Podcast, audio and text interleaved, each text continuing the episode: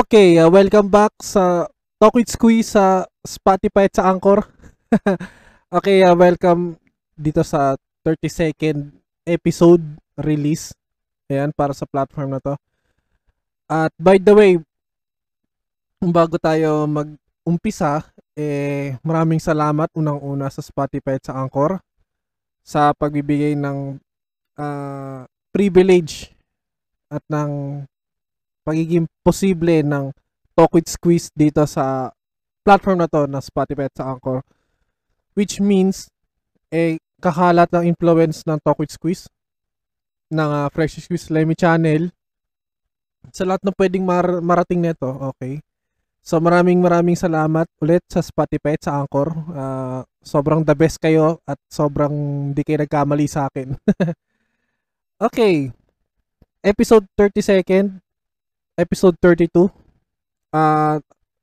Ang title nito is Second Showdown. Okay. Sa tingin ko marami akong guest dito, unang-una. Kasi parang pinagsama-sama ko lahat ng mga friends ko na Madridista dito eh. So kasi ang topic namin dito noon is yung contract renewal ni Sergio Ramos tsaka ni Rafa Varane.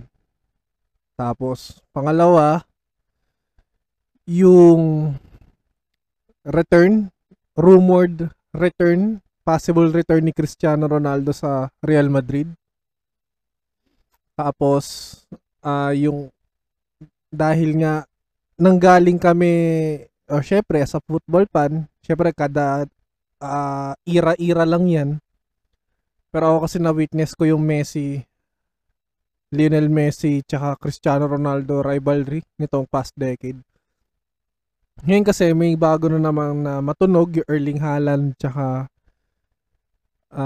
Kylian Mbappe na showdown. So ayun, parang hiningi ko lang yung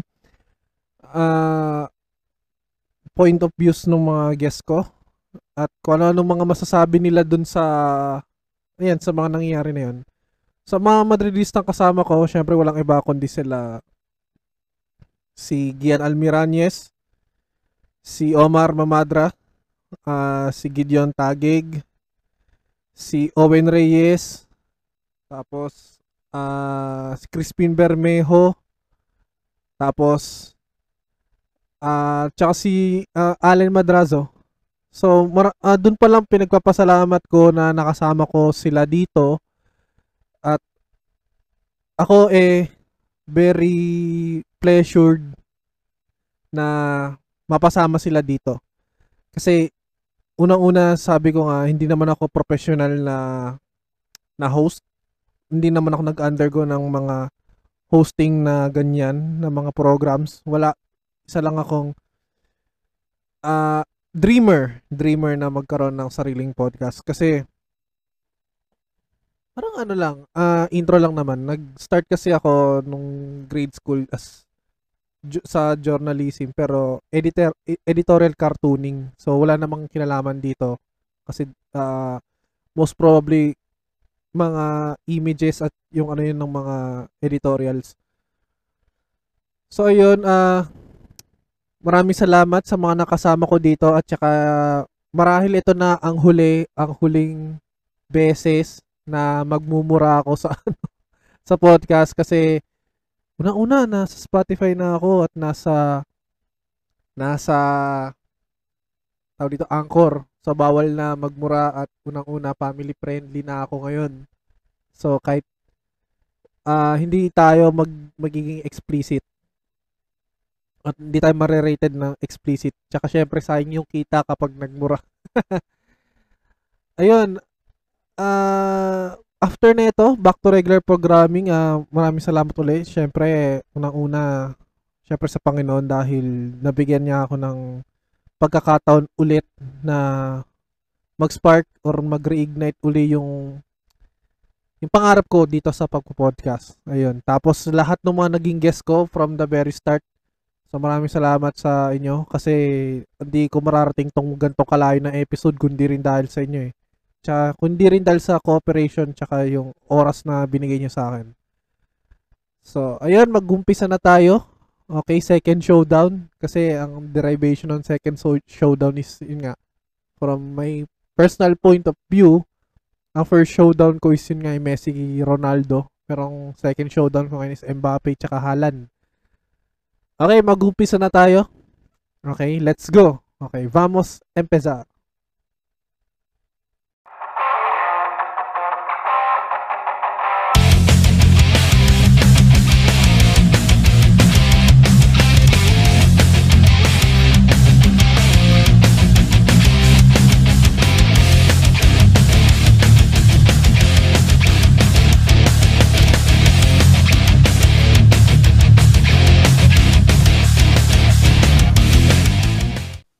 Welcome back sa isa namang na bagong edisyon ng Squeeze TV. At ngayon ay, syempre, napaka-overwhelming nitong episode na ito, episode 6. Kasi, ang dami kong guest ngayon na hindi ko alam kung paano ko i-handle, sobrang dami ng guest. At saka, by the way, ako nga pala si Lem, Fresh Squeeze Lemmy. Hindi ko na kailangan i-promote yung channel ko kasi bahala na kayo kung gusto nyo panoorin o yun na lang.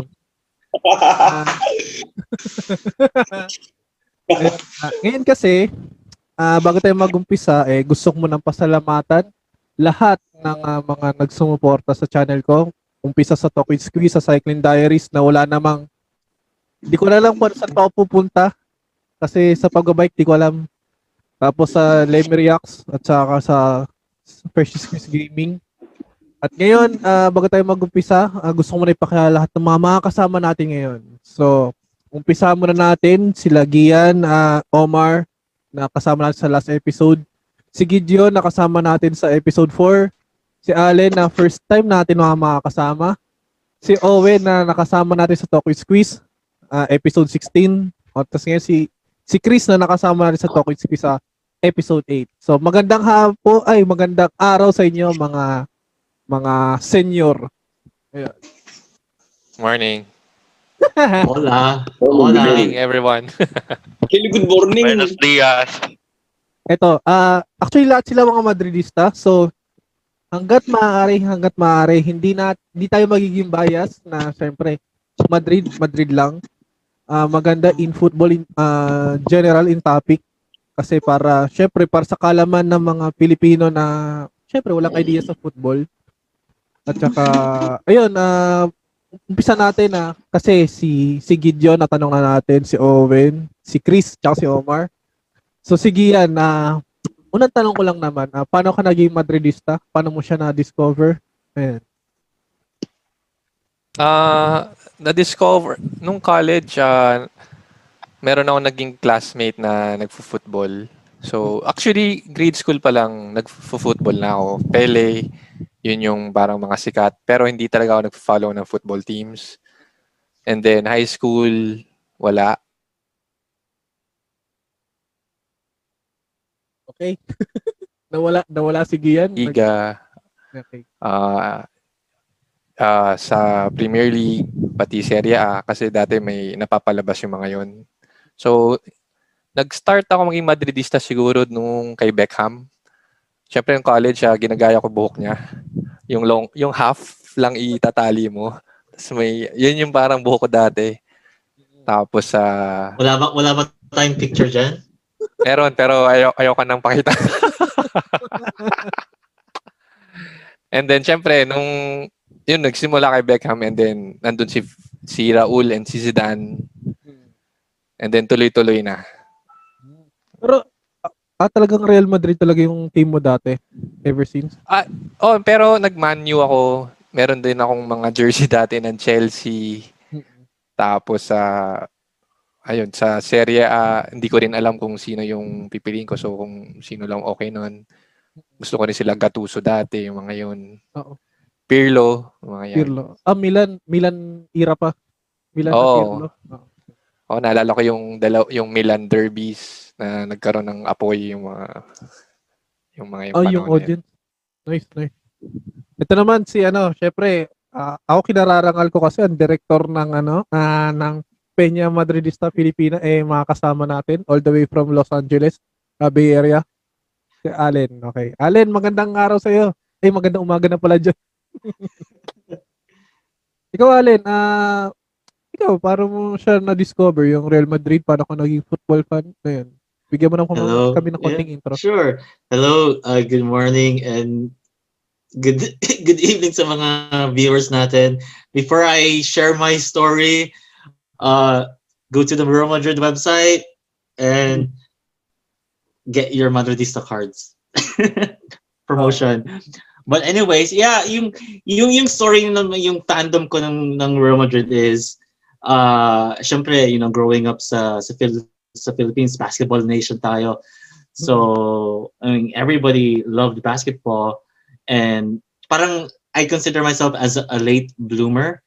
So, so meron din akong friends nung college na pumunta ako sa bahay nila, naglalaro kami ng PES, Pro Evolution Soccer, and I think during 2010, 2011, yung mga two teams na ginagamit nila is Manchester United and Barcelona, because those were the two teams who were at the top nung that year, di ba? Because they were Champions League final in Wembley, Barcelona and Manchester United. And yung friend ko, yung Manchester United fan siya, then yung isang friend ko, Barcelona fan siya. So naglalaro kami ng Pro Evolution Soccer. So, you know, I have no idea kung ano yung soccer, kung ano yung football. So sinabi lang nila sa akin, Alan, gamitin mo yung Real Madrid. Malakas din sila eh. So every time na we play Pro Evolution Soccer, yan ang team ang ginagamit ko, Real Madrid. So, syempre, you know, after playing countless hours, every night kami naglalaro. Syempre, I mean, mag-grow sa'yo yung mga players. And then like maybe after a few months of playing Pro Evolution Soccer, pumunta ako na sa TV na I decided to watch a La Liga match, kasi nung that time, it was like, as Gian mentioned, free lahat eh. You can watch Premier League, you can watch Serie A, you can watch Champions League, you can watch La Liga, lahat yan for free. And syempre, wala silang kalaban eh. They show La Liga matches 12 o'clock in the morning, 3 o'clock in the morning. Walang kaagaw. So they're playing, nagka-play sila ng La Liga matches. And then, you know, after watching one match, syempre, ayun, na-hook na ako eh. Na-hook ako. And, like, of course, like, seeing them, like, play, like, you always been using them as a controller, and then you actually watch them play one match on TV, and that started my fandom. That started my fandom, and ever since 11, 12, 13, all the way up to now, I consider myself as a very diehard Madridista. But yeah, that's my story. Ako kasi, ito na-open ko rin naman siguro sa unang interview ko. Actually, kay Chris yata yun. Nabanggit ko kasi nun dati na ako nag-umpisa ako sa football, kakanood ng random video sa Sky Sports o Star Sports yata nun. That time sa cable. Tapos yun nga, United yung una kong team na nakilala, pero Madrid yung, kasi all white kasi, pero di siguro Spanish connection na lang din sa Philippines dahil sa history. Pero kasi nung nagkaroon na ako ng nung nainlove ako sa sport, United yung fan naging siguro na subaybayan ko. Tapos nag-start ako siguro mag-stan, maging CR7 fan. So paglipat niya ng Madrid yon, medyo, ayun nga, sinundan ko na siya. Pero, ito siguro sa tingin ko naman, agree din naman kayo na nag-umpisa tayo lahat siguro, syempre dahil basketball nation tayo, lahat tayo player-based eh. Pero, nung siguro nakilala na natin yung team, kung saan man team napunta yung pina-follow natin, yung ini-stan natin, parang nung napamahal ka dito, nung pag-alis nung player na nagdala sa'yo sa team na yon, parang di mo na pwedeng iwan to eh. So, dumating ako sa point na ganun. So, hindi ko naiwan yung Madrid O sabi natin, nandun tayo sa Cristiano Ronaldo fan. Pero hindi ako personally, with all honesty, hindi ako naging fan ng Juve dahil napunta siya doon. So doon lang talaga ako nag-stick sa Real. Which is yung pag-alis niya sa United, siguro first years o 2 years na nawala siya doon. Nakakanood pa rin ako, nakafollow ko sila. Pero nung pag siguro 3 years na nawala siya, wala na rin ng balita doon. So, ayun, may ganun din ba sa inyo? No, just to give you some context, Lem, nung lumipat si CR7 going to Juventus, ang dami ding umalis na Real Madrid fans na which turned out to be Cristiano Ronaldo supporters lang, di ba? So ang daming umalis eh. And I know a few people who actually stopped supporting Real Madrid and started supporting Juve and started talking smack about Real Madrid, which is that's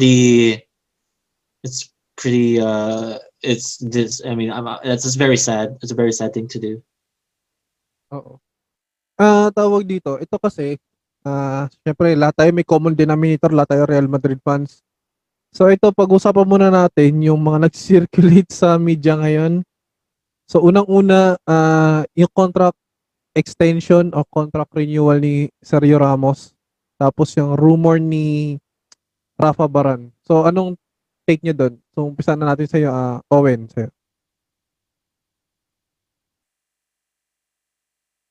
Nakamute ka, bro. Nakamute ka.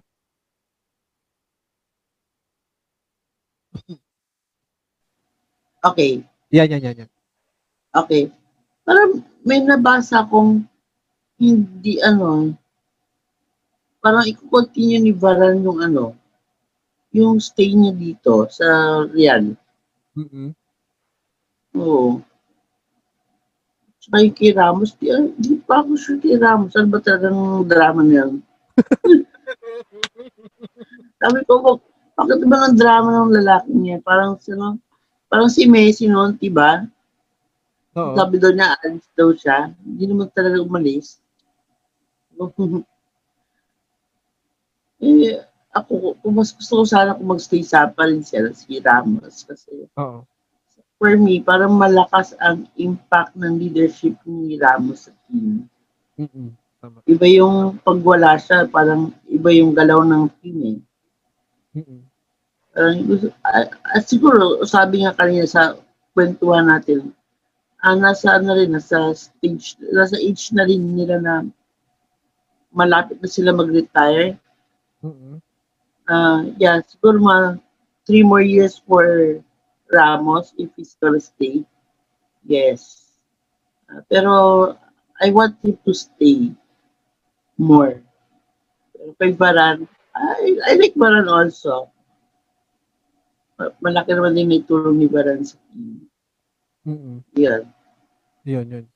Actually kasi, yung kay Varane naman, parang kung ikukumpara ko yung naging fan ako ng Real, naging supporter ako ng Real, syempre hindi mo mapagkakaila yung Carvalho Ramos, tapos naging Carvalho Pepe, tapos naging Pepe Ramos. So pag-alis ni Pepe, syempre Varane yung pumalit. So parang nandun pa rin yung yung mindset ko na parang si Pepe pa rin yung talagang perfect fit na partner kay Ramos. Parang nandun, ganun pa rin eh. So, Pepe, matapang yun eh. Parang, kumbaga, ito napansin ko kung parang WW yung dating sa Atletico, parang sila yung parang pangontra natin doon sa ganung team ng Atletico. Para sa akin Kaya ba, ikaw Omar?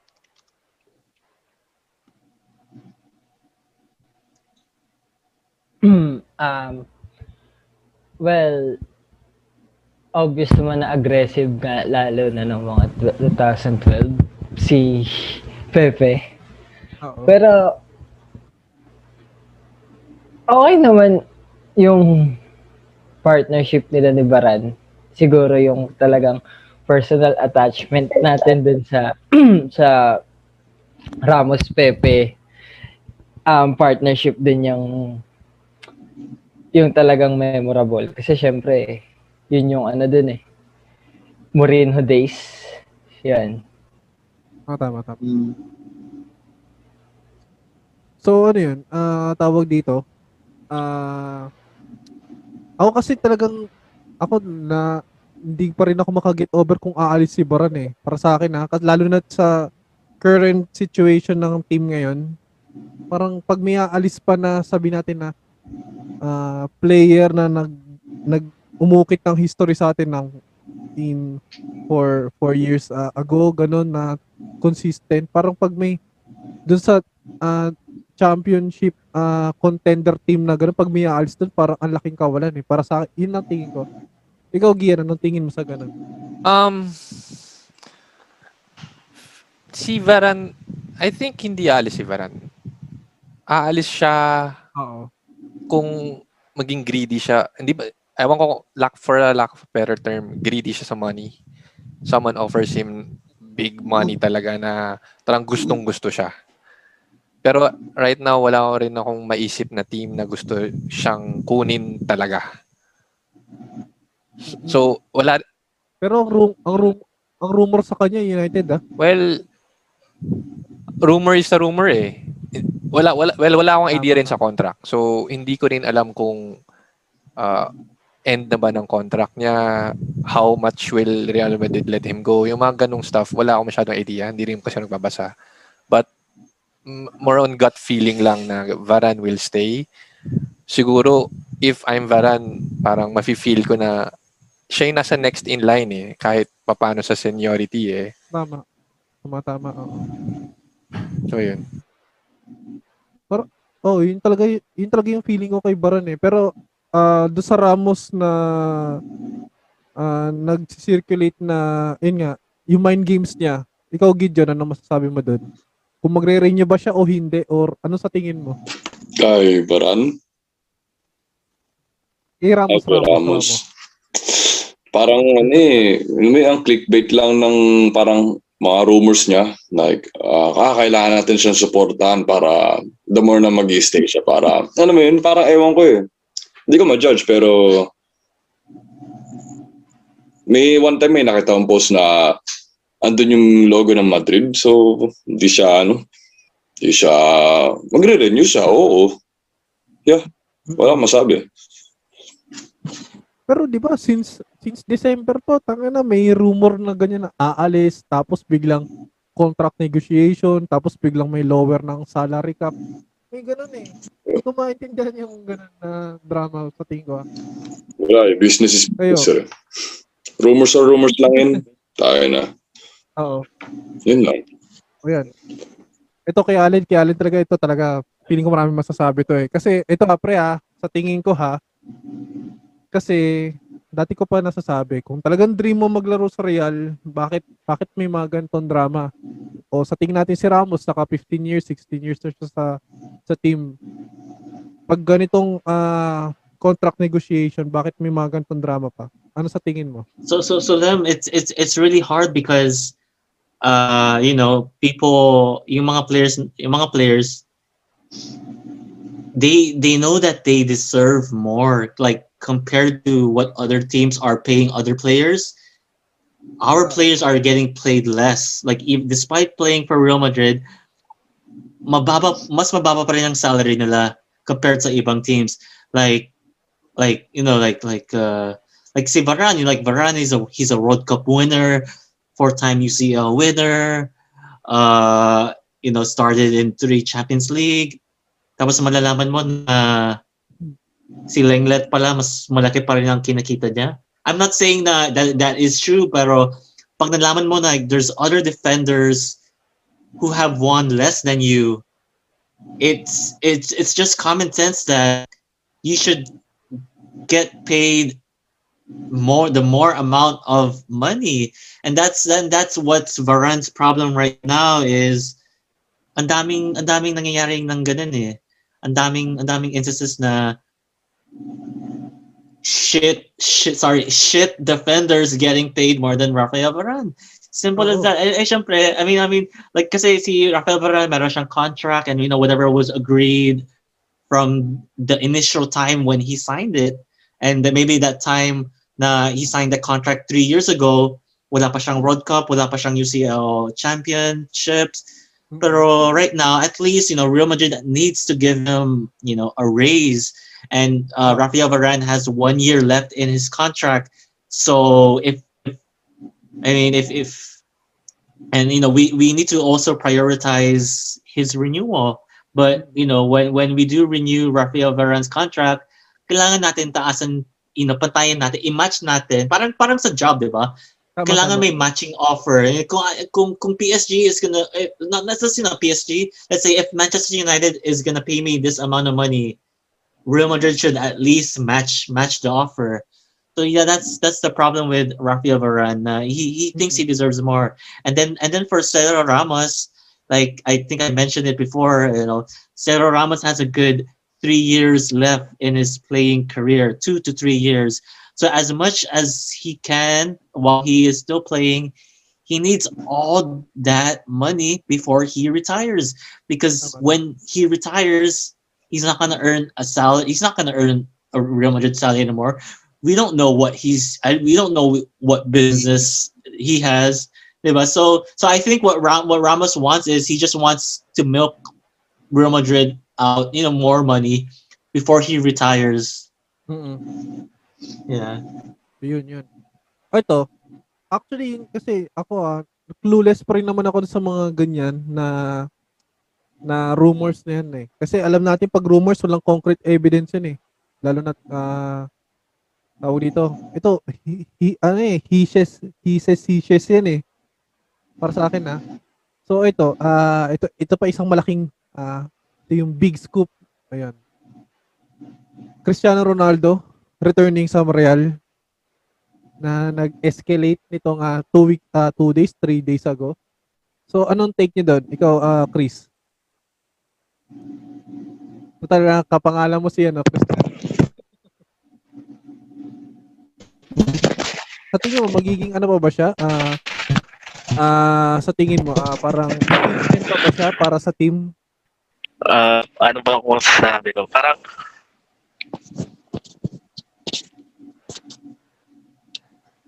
Go ahead. Ang boss tatanggapin natin siya kung babalik ng Real Madrid, pero parang hindi na rin siya time na siguro ng mga yung parang younger players na sila yung mag-shine sa club sa Real Madrid. Kasi nakikita na rin natin, though magaling naman si CR7, pero nakikita na rin natin yung mga parang flaws niya. Yun nga. Hindi naman din ganun kahina yung mga kakampi niya eh. Di ba? Kasi yung level ng Juventus din, Real Madrid, pareho lang din naman yung mga kakampi niya doon. Pero, di ba, from the previous 3 Champions League season, hindi na siya nakakaabot maski semifinals, round of 16 or quarters lang. Hirap na siya yung kanyang team eh. So, kung lilipat siya ng Real, anong take mo doon? Parang invest na ng Real Madrid doon sa mga quick. Okay, nawala. Okay, lilipat natin, roll call tayo. Sa'yo, Gian. Sa tingin mo lang. Sa tingin ko, open arms ang Real Madrid sa kanya. However, yung salary will be a problem. I don't think Ronaldo will magiging sorry si Chris bumalik. I don't think Ronaldo will get a small salary. Real Madrid doesn't afford him kasi ang laki pa rin ng tawag dito ng hindi naman ganun kalaki pala yung hindi enough money ang Real Madrid to buy enough players. So if you're Real Madrid and gusto mo young players, you'll probably go for Mbappe or Haaland.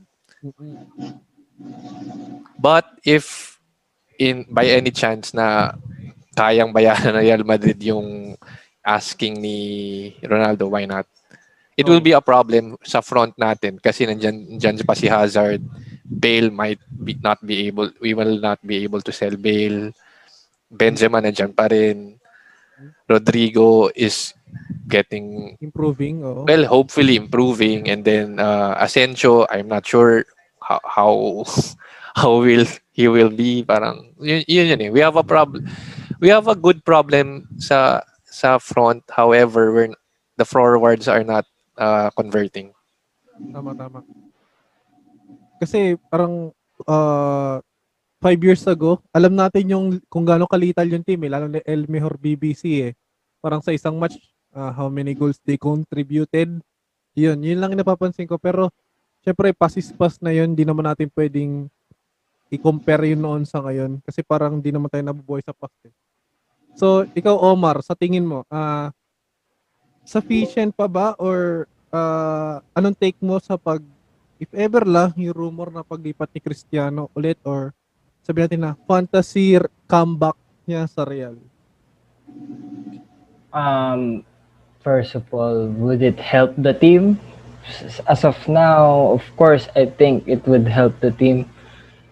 Sa amount pa lang, kita naman natin kanina sa Elche how less impactful our wingers were. Si Rodrigo lang din yung though Vinicius had a great game compared to his former matches before. But the question is, will Real Madrid still accept him? Maybe the board, but will the president? I don't think Perez will accept Cristiano again. But this is only what I think. There's syempre walang basis, just knowing how prideful Don Flo is. Mm-hmm. And we all know Cristiano is not his signing. Yeah, way back 2009. Yes. And what happened to Real Madrid after Cristiano left was total horror. We were eliminated by Ajax, third in La Liga in 2018-19. We were lucky winning all the 11 matches with just 1-0, 2-0, 1-0 again. And if, so yun nga, dahil ganun yung kinalabasan, it's not a good situation for the club since Cristiano left. Mm-hmm. If he will accept Cristiano again, I think maapektuhan dun yung pride niya na lalabas na, oo, nagkamali ako eh. Parang, sige, balikan na ulit. So nagkamali ako na binenta kita. So do you think Florentino will accept that? I think no. Oo, ma-pride yung dalawa eh sa tingin natin, syempre. So and yun nga, economical, we have our own economical problems, especially we're not getting any income from the fans. So it's gonna be another problem. Ito sa tingin ko, from 2009 to 2018, yung tactics, yung gameplay natin, naka-defend sa kasi dahil meron tayong fox in the box, yun nga, in the presence of Cristiano eh. Tapos nung nawala siya, since yun yung galaw ng team, so parang kitang-kita natin na 18-19, iba talaga eh. Sobrang devastating talaga yung nangyari. So, 19-20, yun. Tapos 20, tsaka 21 na season. Nandun na yung nag-a-adjust yung team eh. So, parang kung babalik uli dun sa ganong system ulit, ganong mindset. Sa tingin nyo, kung ako, halimbawa, kung ako na si Benzema, pucha, taka na, nag-adjust na ako, babalik na naman ako sa ganito. Ikaw, Owen, sa tingin mo, Anong question? Lang, sa tingin mo, kung babalik si Cristiano, babalik na naman ulimba yung ganung gameplay natin? Okay. I'm a Cristiano Ronaldo fan. Pero reality, by heart, I want him to come back. Ito naman, pero kung by heart, pero kung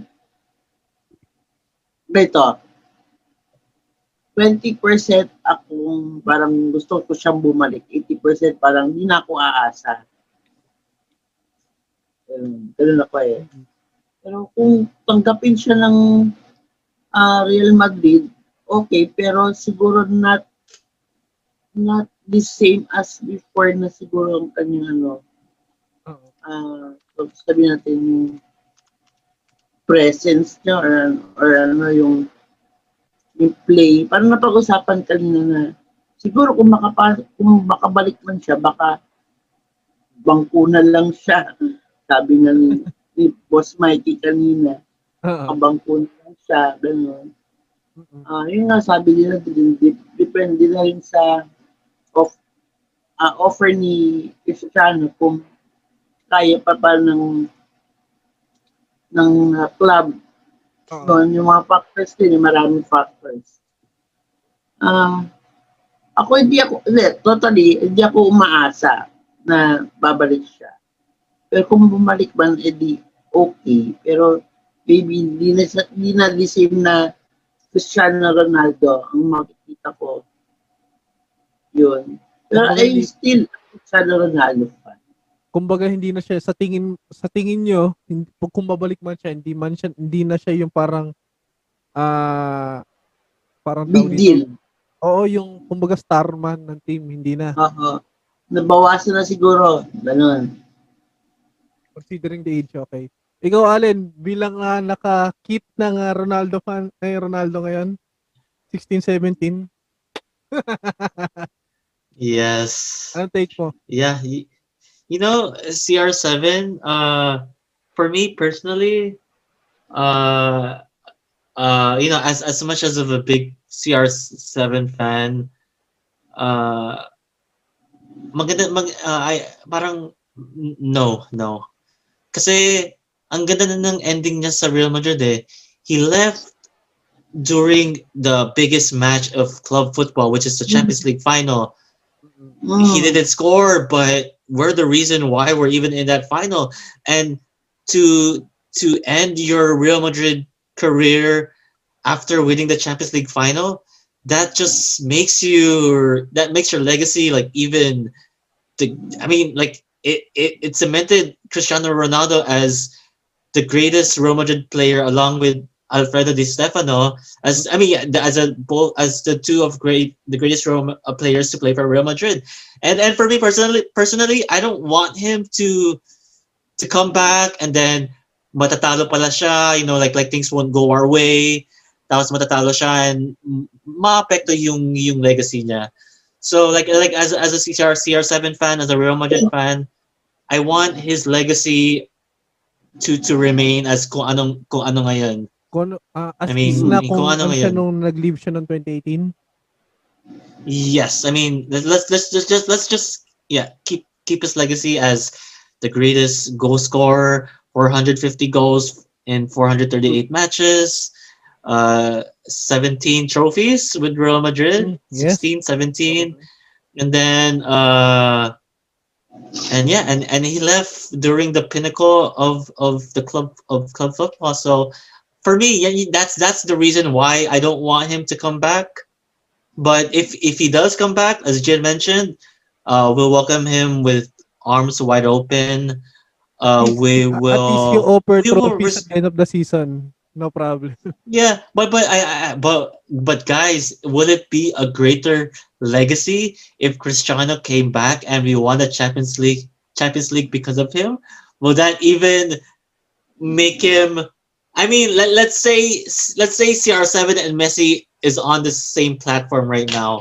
Okay. But like parang LeBron in Cavaliers, diba? Bumulik siya to the Cavaliers and won the championship, and that even made LeBron a greater player.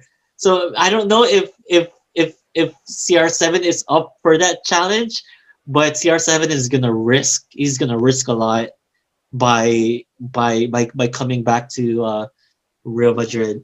But I mean, you'll never know the future, but you never know the future. But whatever happens, you know, we will support no matter what.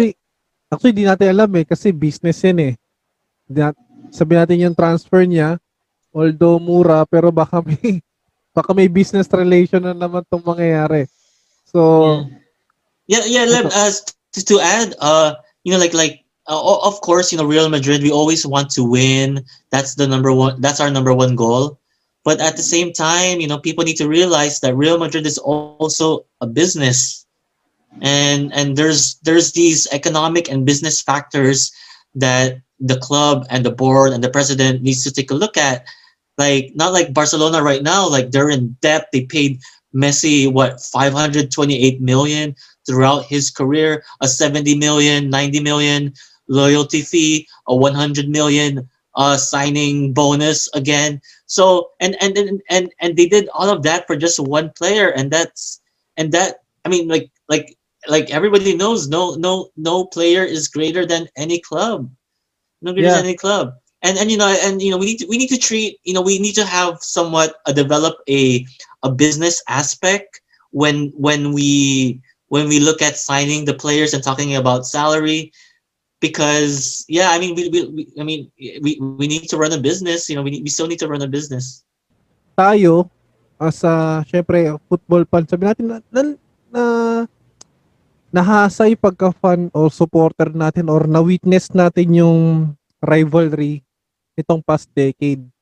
So papasok tayo dun sa itong papasok na decade na to. So Kylian Mbappe tsaka Erling Haaland. So sa tingin nyo, ito kasi syempre word of the mouth na ng media to.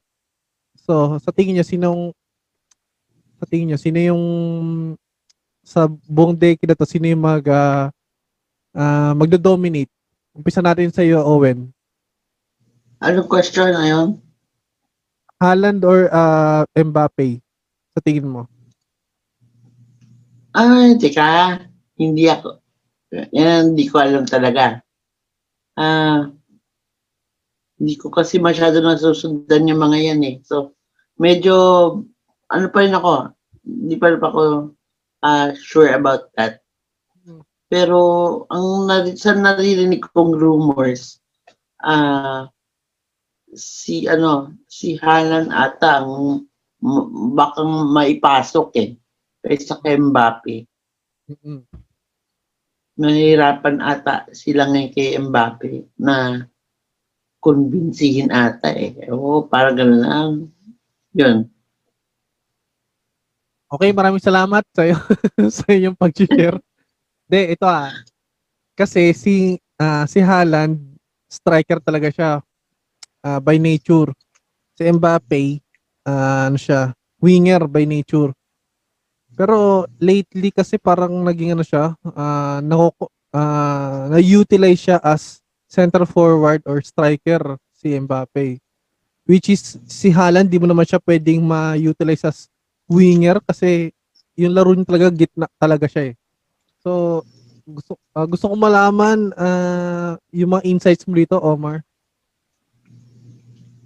I think Haaland is really talent like Messi, while Mbappe is more of hard work like Cristiano. Kasi I was watching Norway's matches before and I can see na talagang lethal siya as a striker. I can't say who's gonna take sino mas mag-aano, but I'm pretty sure they'll push each other. It's obvious naman sa social media na open si Haaland no, when Mbappe scored the hat-trick against Barca. He said that that hat-trick pushed him against Sevilla. So, I think it's hard work versus talent again. Okay. Yeah. So, yeah. Ayun. Ikaw, Gian, sa tingin mo? Sa itong darating na decade, syempre, na tayo eh, na nalagpasan na natin yung Messi-Ronaldo era eh.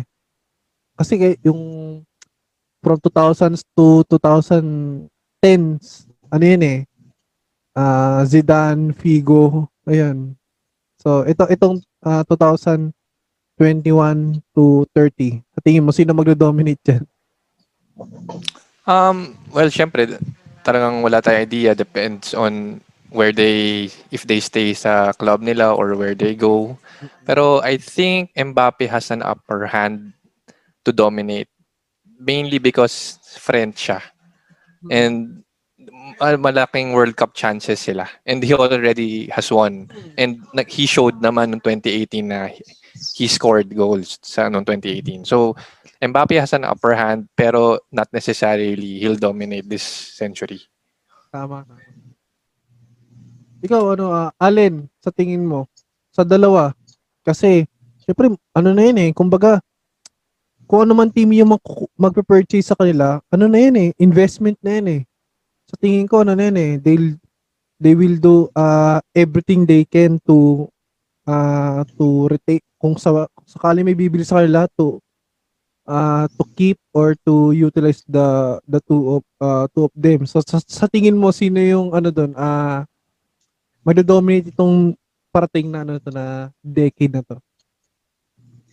So for me, yun nga sabi ni Gian, it's Mbappe does have the upper hand, and he's from one of the big European countries, France, not like si Erling Haaland, he's from Norway, which is a very small country with a very small population compared to France, compared to England, compared to Spain. So because of the nationality-wise, the marketing of Kylian Mbappe could, the press could easily fall in love with Mbappe and everything. But and for me personally, like when I see forwards, I like forwards who could play multiple positions. Remember when Kylian Mbappe started when he started shining with Monaco, he was playing on the right wing. The first 2 years he transferred to PSG along with Neymar, he was still playing on the right wing. But if you see compared last season and then this season, he's been playing on the left. I'm like, this is the story of Cristiano Ronaldo, man. I'm like, this is the second coming of CR7. And you mentioned Lemna, he started playing centrally. And what happened to CR7? He started playing centrally. So for me, I like a player who can play multiple positions. And comparing Mbappe and Erling Haaland, Mbappe has a greater, weaker foot. As you guys saw that goal in Barcelona against Ter Stegen, when he used the left foot and he just blasted the ball with his left foot and the goal. I was like, just wow. And if you compare it to Erling Haaland, if you could see majority of his goals, I did watch a few of his matches, but his goals were only coming from his left foot because he's left-footed. So he's been only using his left leg. But both are speed demons. Both love to run. Both are sprinters. But between the two, I don't really mind who we sign as long as we get one. But for personal, maybe right now I want Mbappe. But if we do sign Erling Haaland and Mbappe goes somewhere else, I'm gonna support Erling Haaland and go on Twitter saying Mbappe is shit. I'll be one of the new soldiers of Erling Haaland. If that happens, and if Mbappe signs and Erling Haaland goes somewhere else, I'll do the same thing. Pero kasi di ba? Kasi kung titingnan mo kay Cristiano, nandun yung pagka-Haaland niya in terms of bilis, in terms of technicalities. You see CR7 in both players, huh? Oh, kasi si Haaland naman yung tangkad nandun eh. Yung deadly sa heading, sa ewan ko. Parang kumbaga itong darating na na decade na to, parang kung ito kung sa year na to, sa decade na to, Messi, Ronaldo, nag-enjoy tayo kasi parang ano to eh. Parang sabong yung nangyari eh.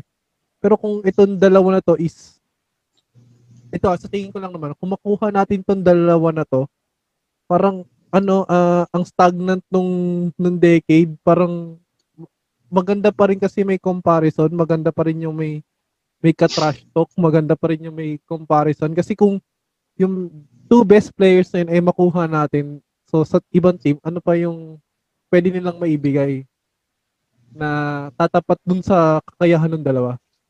So, yun lang yung tingin ko. Kung isa lang makuha natin, sige, so be it. Okay.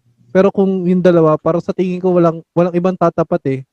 O baka dahil hype lang ng media ngayon, hindi natin masabi. Two years time, kung ganun pa rin, hindi natin masabi eh. Yeah. Yeah, to add Lem, na-bring up some, meron kaming group chat, ako, si Gian, at si Lawrence.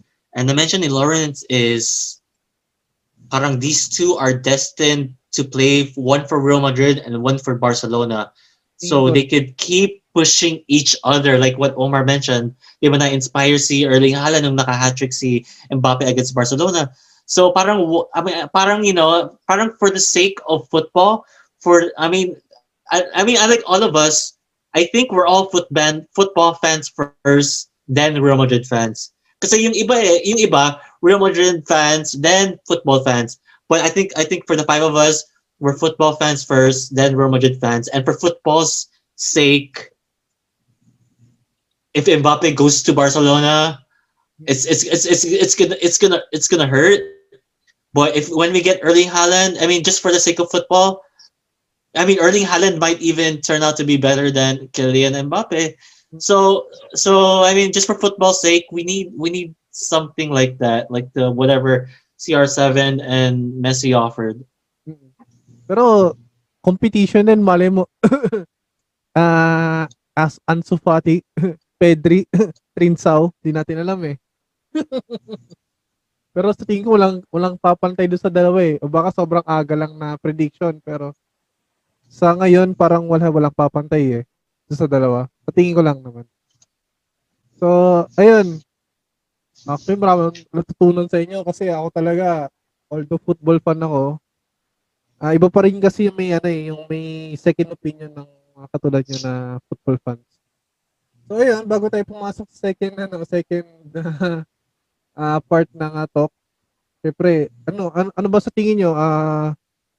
Ako kasi sa tingin ko marami talaga ako natutunan dito. Okay ba? Umpisa natin sa inyo. Kahit sino na mag-Royal Rumble na kayo. Hirapan lang magtawag eh. Yeah, masarap din talaga na pag naririnig mo yung views ng take ng ibang tao. Uh-oh. Like alam mo yun, you know, we've been talking to Mikey ever since on a regular basis. Baka yung iniisip natin ay okay, tama, tapos kasi si Mikey, you know, coming from somebody who played, who coached, he owns a team, you know, he played at a professional level. Parang it's good having insights from an actual player. Then I mean we all play, we do football in some way, pero iba pa rin yung mga insights ni Mikey. And you know, like what we're doing right now, yung kung ano yung mga insights natin, you know, we it's yeah, and you know, we definitely learn from each other. Alam kasi ako sa tingin ko, ako as of now, ang tingin ko pa sa sarili ko casual eh, although marami akong nalalaman. Pero kasi ayoko na pangunahan ko ano yung nalalaman ng iba. Kasi sa tingin ko, marami pa akong magigit eh. Marami pa makukuha eh, sa tingin ko lang naman. Which is, makakatulong ba kasi yung iniisip, katulad nga ng sabi mo, Alan, na kung yun nalalaman ko, baka sa tingin natin okay, pero sa talagang nakakaalam talaga nung laro, nung sistema, eh, mali pala sa inaakala natin. So, yun, open ako doon. So, ito, nagbabalik si Chris. Hello, Chris. Sa tingin mo, Haaland or Mbappe, itong darating na decade, sa tingin mo, sino?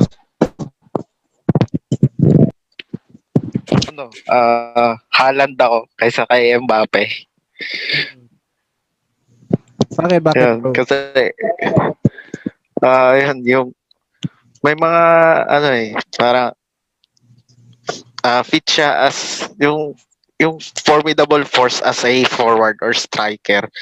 May size, nandun yung pace. Syempre yun, yung goal scoring niya, parang matumal na sa kanya yung 2 goals, ganun. matumal na sa kanya yung 2 goal lang. Tapos, lalo na yung pinanood ko yung their classicer nila nung nakaraan against Bayern. Last weekend. Ang aga nung 2 niyang goal, pero syempre Bayern yung kalaban eh. Parang, yun, nanalo pa rin yung Bayern 4 goals to 2. Pero iba talaga yung Haaland. And, pero, kung i-compare kay Mbappe, nandoon naman din sila, hindi naman nalalayo yung level nila. Pero kung ako pa pipiliin, Haaland daw kasi yun nga, yung mga factors niya, yung size, then yung strength, pace. Tapos yung syempre hindi naman mawawala sa isang striker yung ano eh, yung ability niya to score, attack, tsaka yun nga, yung creativity. Syempre, hahanap at hahanap ng paraan para makascore yan eh. Oh, tama. Yun. Pero, yun talaga napansin ko eh. Isa pa dyan. Kasi diba, ito nagdaang decade talaga. Messi, tas Cristiano. So, parang kinumpara mo yung striker sa striker yata si Messi that time. From winger, tapos si Cristiano na talagang winger talaga. Winger, yeah. So, parang ito talaga nakikita ko dyan eh. Ito sa paparating na to eh. So, yun. Actually, hati kayo. May Haaland, may Mbappe. Pero sa atin kasi parang itong decade na to, parang napakaswerte na naman natin kung maka-witness na naman tayo ng kakaibang show. Ako kasi personally, sabi ko nga kanina sa kanila, hindi talaga okay yung magkakampi silang dalawa kasi parang yung best nung dalawa hindi lalabas yung pagbo-blossom kasi nasa isang team silang parehas eh. Pero di natin alam yung mga away no. Nag-aaway sila no, nagpagalingan sa isang team. Kasi kung isang team sila sa pawan yan pre, parang ito pre, mga chong. Parang sa slam dunk lang yan, si Rokawa at si Sakuragin, tangin lang yan, hindi nila mabigyan best nila kasi nasa isang team sila. Ayun lang, sa tingin ko. So, sa tingin ko naman, agree naman kayo doon. Ayan, papasok na tayo sa second part natin. Maraming salamat doon sa insights nyo kasi marami talaga akong natutunan doon. Okay, papasok tayo sa news picks. Itong news picks kasi is nagdaan na balita nitong week na to. Hindi ko lang opinion nyo kung anong take nyo dito or kung ano man yung... Tama. Ito, kasi ako natatawa talaga ako eh.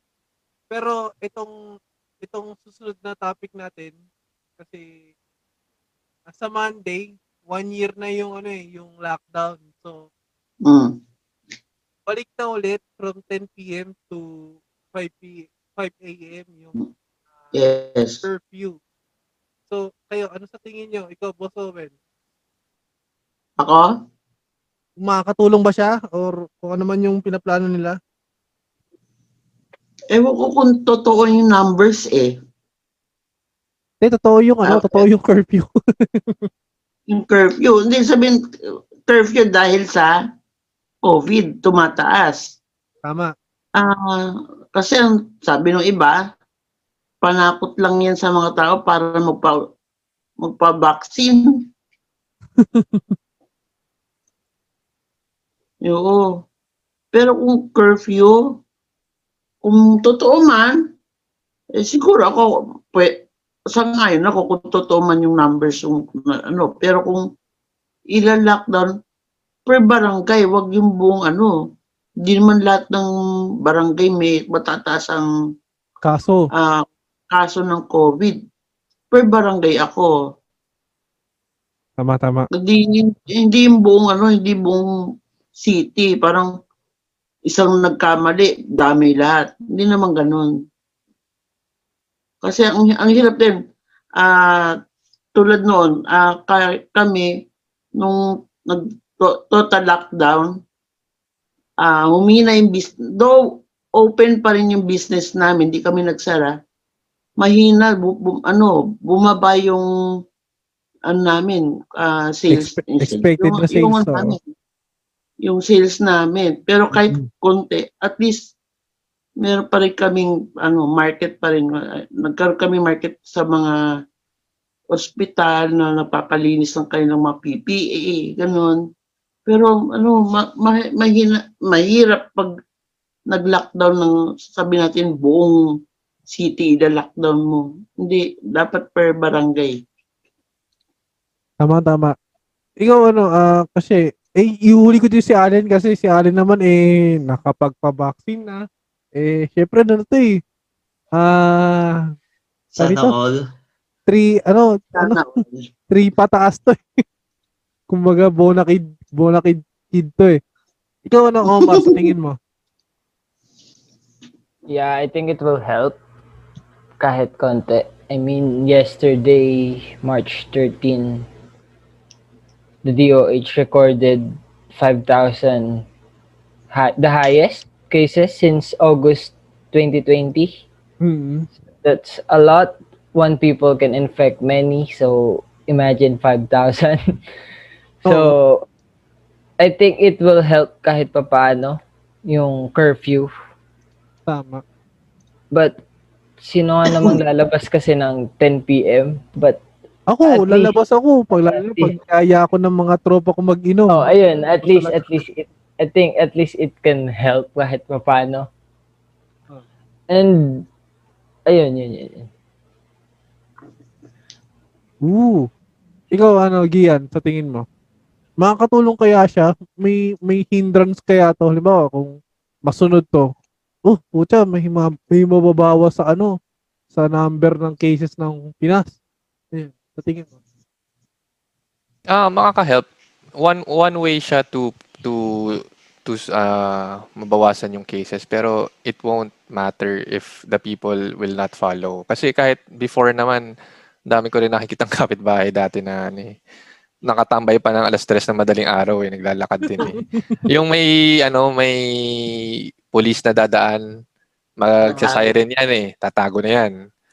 So malayo pa lang, alam na ng mga tambay na parating na. So paglabas nila, alam mo nang meron ka pang 1 hour, 2 hours ulit na hindi sila babalik sa road mo. So, yung tao din yung problema. Oo nga. Pero one of the ways para mabawasan is curfew. Pero hindi lang yun yung big solution. Hindi yung sufficient na sagot sa tingin ko rin. Okay. Ikaw, Chris, sa tingin mo, may malaking epekto ba yung 10 p.m. to 5 a.m. na lockdown? Kasi anniversary na ng lockdown . Pucha, ayoko nang maulitin kasi ang hirap mag-work from home sa sitwasyon ko. Tingin mo? Regarding yung curfew as yung solution to reduce yung mga COVID cases. Oo. Medyo hindi siya mababawasan ng yung sabi natin malaki yung number, pero meron naman siyang epekto. Pero kung yung curfew parang mas bababa pa nga yung crime rate kaysa doon sa COVID cases .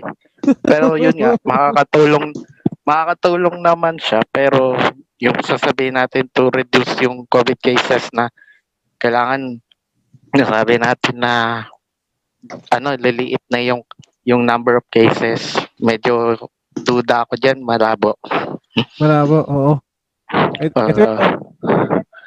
Actually, kasi ang hirap talaga ako susunod ko na lang din sa inyo. Pre, nung lockdown na yan, ang hirap talaga magtrabaho kasi hindi ka pumapasok .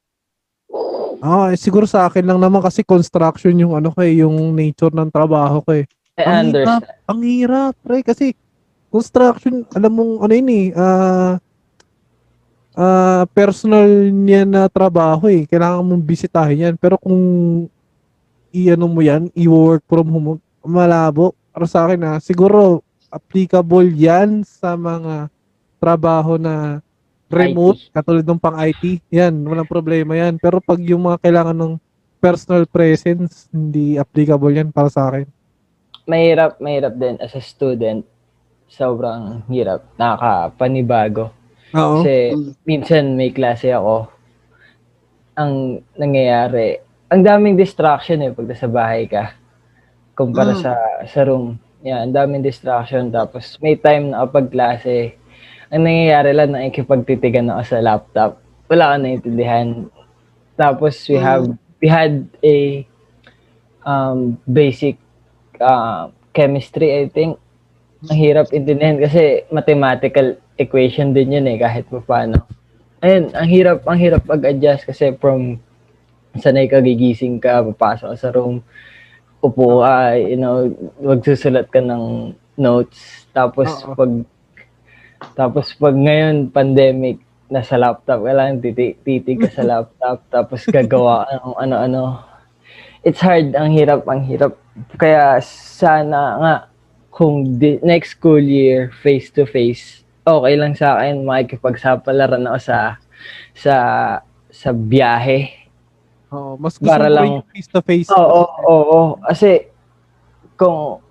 Kasi I'll study in Lasal. Sayang naman yung tuition kung babagsak lang ako. Tama. Tapos, di ba, sayang lang yung tuition kung wala ka rin maintindihan. Kaya, sana kung ano. Pero tingin ko, wala eh. Next school year pa effective yung face-to-face. De, ito. Tanong lang namin kasi ikaw lang na may nag-aaral ngayon. Siguro ako muna mamulang magtanong. Sige. Kasi isa sa mga factors kung ba't ko na-enjoy ang college life ko kasi pumapasok ako dahil may baon. Ikaw ba may baon kahit naka-work from home? Wala. Ang nangyayari lang kasi dito sa base, bawal pumasok yung pag may Shopee delivery. So, ang nangyayari, 'di ba sa mga military base, kahit naman sa US, merong gate na hindi nakakapasok yung mga talagang tagalabas. So, ang nangyayari, yung mga nagde-deliver doon sa nandun sila sa may gate, sa labas ng gate. Pipick upin namin 'yon. So, pag yung magulang ko nagpapa-deliver, nagpa-order sa Shopee, ako yung utusan. So, syempre, bibigay nun, 1,500. Uy, yung sukli nun, hindi ka naibabalik. Puti COD. Pag nag-Shopee pay na magulang mo, wala ka lang. Yung sukli nun, hindi ka na binabalik. Tapos yun, kung saan ako makakarating. Usually sa coffee shop lang naubos yung pera ko kasi yung pera ng magulang or rather. kasi minsan nag-aaral ako sa coffee shop. Wow, Burgis. Wow. Yan. Ayun. Military ba yung family mo, Omar? Yeah, yung parehas sila dati. Tapos ngayon yung nanay ko na lang. And ayun, parehas din yung sinabi kanina na meron silang physically fit. Kailangan physically fit sila. Like dati nung high school ako, parang every Tuesday, kailangan nila mag-jogging with their unit. Yeah. Parang COCC, ROTC, di ba? Merong may mga physical exercise. PT? Tama. PE. Physical training, PT, physical training, yeah. Hindi, actually, tapos, separate subject yun eh, ROTC eh. ROTC, pag sa kolehiyo, COCC, pag training ka, CAT, pag fourth year college ka. Hindi, CAT pag high school. CAT high school, ROTC, college. Kayo ba? Nung college kayo, ano ba kayo? CWATS? Kasi ang CWATS, Community Service o ROTC.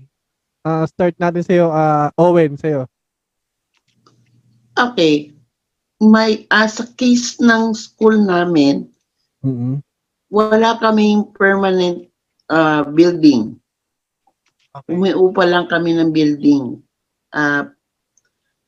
Instead of to CAT or ROTC, the school required us to attend yung first aid. See what's yan. Oh, pero wala kaming CAT, wala kaming ano. Kasi wala kaming permanent building noon. So yun ang require sa amin, instead of CAT, pag mag-aral kayo ng first aid. So, nagpadala sila ng mga taga-Red Cross. Ayun. Tapos, pinag-ano kami, lahat ng mga high school doon, pinag-aral ng first aid. Ako, hindi ako pumasa. Kasi yung dummy, yung ano, yung resuscitation, ano, yung dal, yung dummy. Oh, dummy. Oh, kasi para kunwari, tama yung pasok ng hangin na binubuga mo sa dummy or yung dal. Iilaw yun. Eh, kasi mahina ang baga ko. Ay, hindi ako pwede mag-resuscitate ng pasyente. Oo. Ayun. Mamamatay sa akin ang pasyente. Hindi ako pumasa. Ayun, naman, oo. Ayun. Ikaw naman, Gian, ano ka? ROT. Kasi sa school namin nun, may ROTC. Siyempre, tanga na, sundalo yan eh. Reserve Corps yan. Tapos, CWATS, yun yung community service, yung mga nag-outreach, yun na lang. Yeah. Tapos, LTS, which is yung mga nagtuturo sa mga bata. Yun yung isa sa amin, kasi meron ka sa amin na college na nagtuturo na teaching. So, may ganung course. So, tatlo yung ano namin, yung ganyan, yung program. Ito, unahan ko lang ha. Saan RO? Sa akin kasi siwats ako. Tangan lang, pinagwalis ako. Gago. Pinagwalis ako doon sa Malabon. Isang street yata yun. Yun, para sa grade. Tangan lang, nagwalis ako. Ikaw. ROTC ako. Nothing significant naman yung nangyari. Parang wala, sunod-sunod lang. Nakabilad kayo sa araw. Saludo.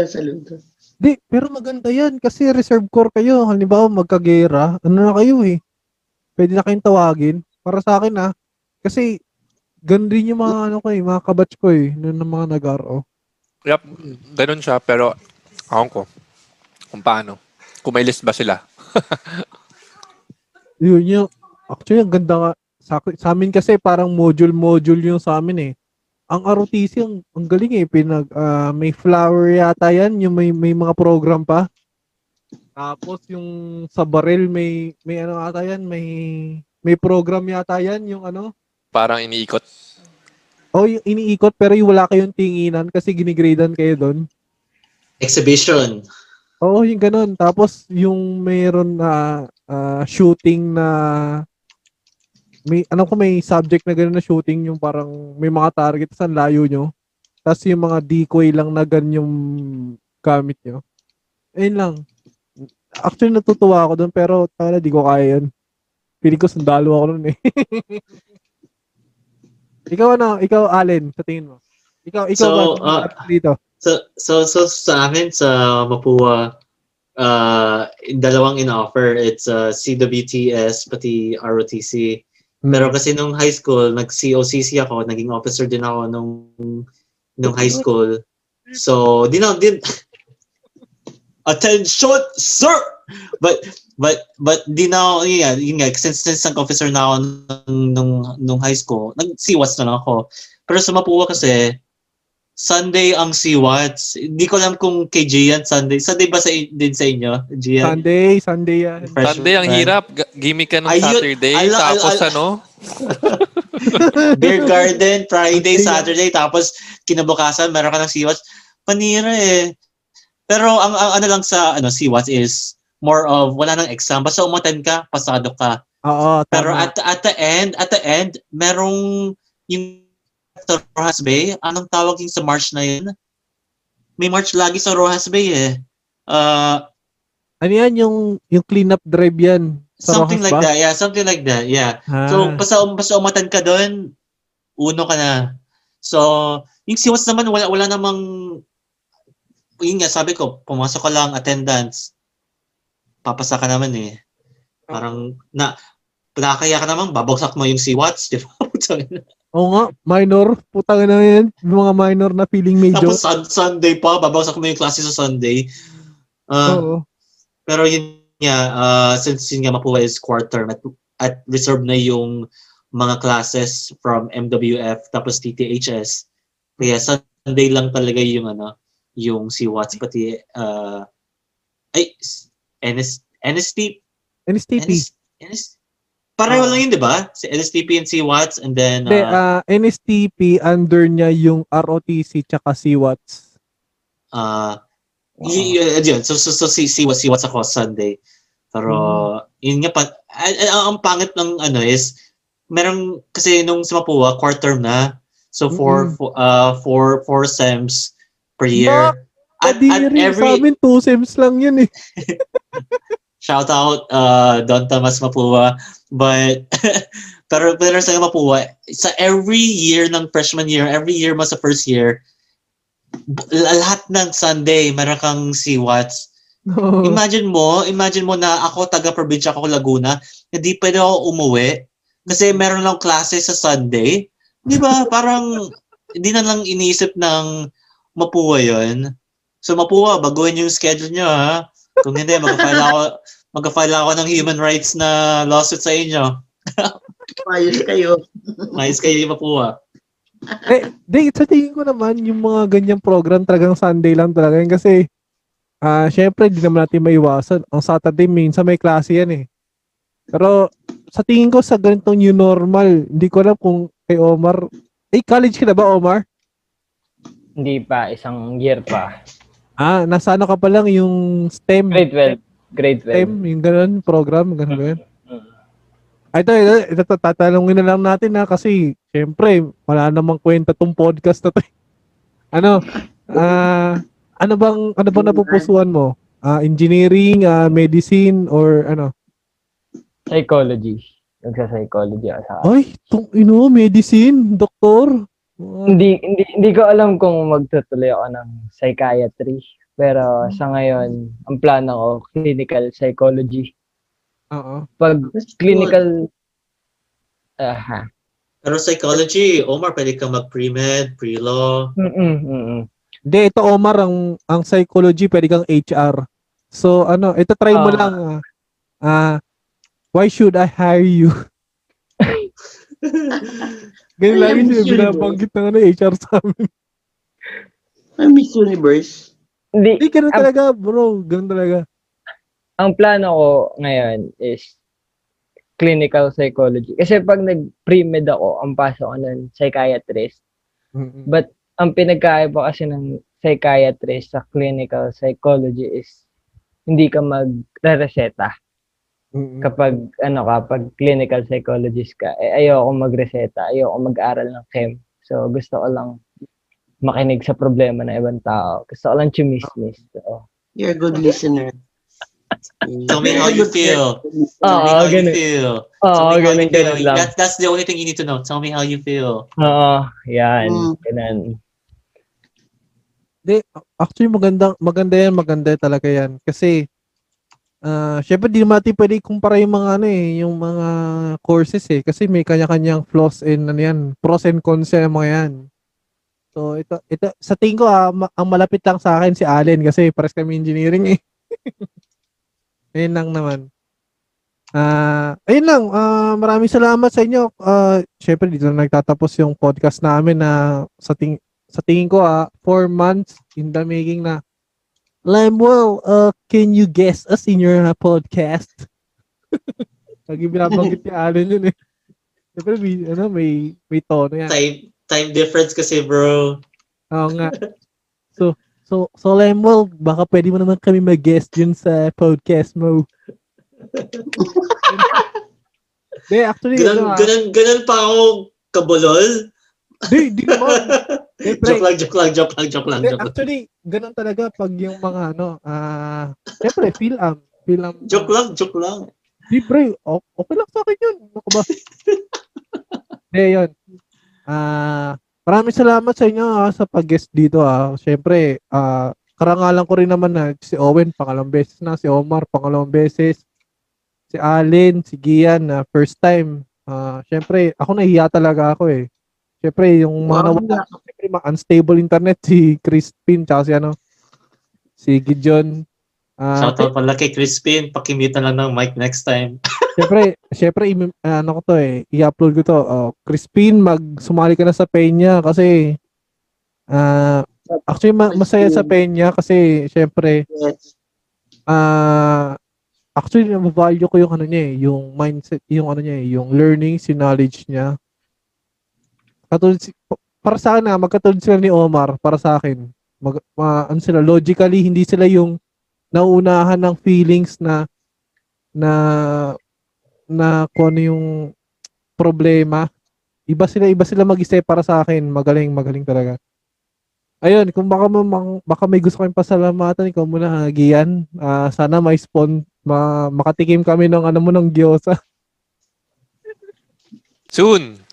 Naka-close si stall eh. Wala naman akong pasalamatan. Sa'yo, pasalamat lang ako sa'yo na nag-guest naman ako dito. Oo. Ayan, medyo malaman yun. Ang haba ah. Ikaw naman, Owen, sa pangalawang pag-i-guest.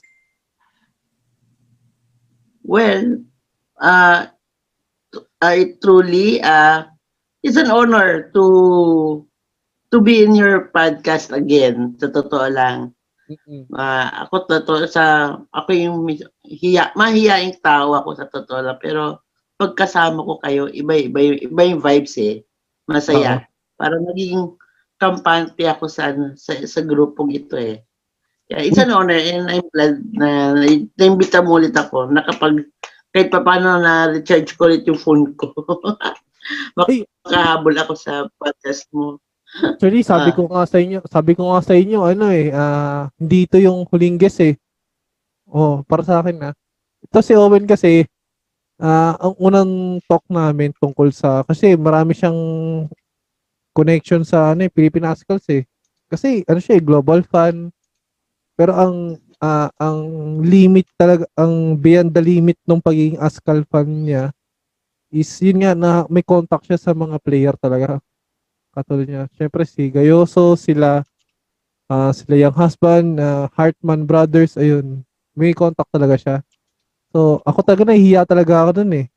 Pero pero kaya niya eh. Ayun talaga.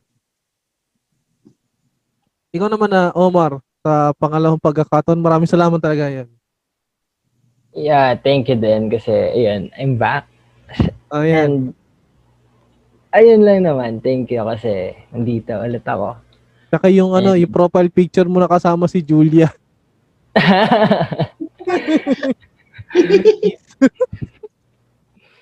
Hindi, wala, expired na rin yan eh, balik na ulit sa dati. Ayan. Tapos, wala, yun lang. Hindi, kung yun nga yung pagiging psychiatrist mo, sana, psychologist yan, ma-attain mo yan in perfect time. Omar. Yes. Oo, alam kasi, mo, pag psychologist, ang malaki ding factor dyan, you can put a school. Oo nga, totoo yan. Xavier School, gifted youngsters. Yeah. Pre, napanood mo na ba yung Joker? Yung Joker na film? Sa sinehan, yes. Tangina pre, di ba yung level ng kabaliwan ni Joker? Tangina, psychologist yun, nakikipag-usap sa ganun. Ganun sa mga ganun mental condition. Kaya kailangan pag nag-psychology ka, or kung balak mo mag-psychiatrist or clinical psychologist, kailangan yung mental health mo talagang maayos. Kasi if hindi, pwedeng maapektuhan yun ng halimbawa, kung ako, weak yung mental health ko, tapos ang lala ng problema mo. Tapos, kung sakaling may gawin ka sa sarili mo, I'll take that as a negative way na hindi kita matulungan. Wala akong magawa sa'yo. So, kaya kailangan, grabe, optimistic ka ng malala. Oo, tama. Si Yana naman, syempre si Gian, IT ka, di ba, pre? Yup. Nasa learning industry. Yun, yung mga, syempre, yung mga pinag-aaralan dyan, mga computer. Pero nag-engineering ako. 1 year sa Mapua. Tapos transfer na. So, ikaw, Allen, ano masasabi mo? No, yeah, so, para sa podcast? Oo. Maraming salamat, pre. Maraming salamat talaga. Of course, yeah. Thank you for inviting. Alam mo, it's matagal na dapat parang long overdue na yung pag-guest ko dito. Kasama ko dapat si Lawrence, magkikwento kami tungkol sa history dapat ng Peña. But maybe next time when myself, Gia and Lawrence, when we're available again, maybe we could share the story of the Peña in the next episode. And yeah, Thank you for having me, and I hope you invite me in the next one. Actually, ito ginagamit ko talagang platform to para kung lahat ng mga Madridista sa Pilipinas na friend ko, mayaya ko sa Peña. Siyempre, hindi scam yun. Tawag dito, inviting ako. Oo, nandun ako. Nandun yung advocacy ko na mga makadagdag. Yun yung masasabi kong contribution eh.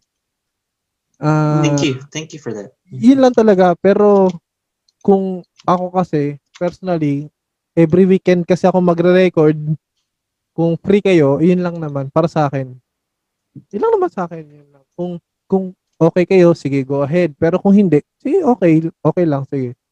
No problem, as long as di ako nagbubuhat ng kaklase. Uy, puta, masipag, nagbubuhat ng kaklase. Welcome to real life, Omar. Welcome to real life. De, sige, ito bago tayo magtapos, ipopromote ko na lang din yung gyosa ni Gian. Yan na. Syempre, di ko alam kung anong Facebook page nila. Pero sa tingin ko naman pag in-upload ko to, i-comment niya yung Facebook link nila. Sige. Franchisee lang naman kami. So, pwede mag-order online. Ay, franchisee? Teka, wait lang. Hindi, may naisip ako pero yung naisip kong franchise yung sa Siomay eh. Yun lang. Si Owen naman, yung Tap Laundromat, tsaka yung sumisikat sa kanya na coffee shop, yung Papa Cafe. Yan. Tatambay tayo soon doon. Oo, actually gusto ko yan, pero kung ako medyo i-unleash ko lang yung medyo kasamaan ko Pre, kapag may halaman, may malamok dyan. Di ba malamok sa inyo?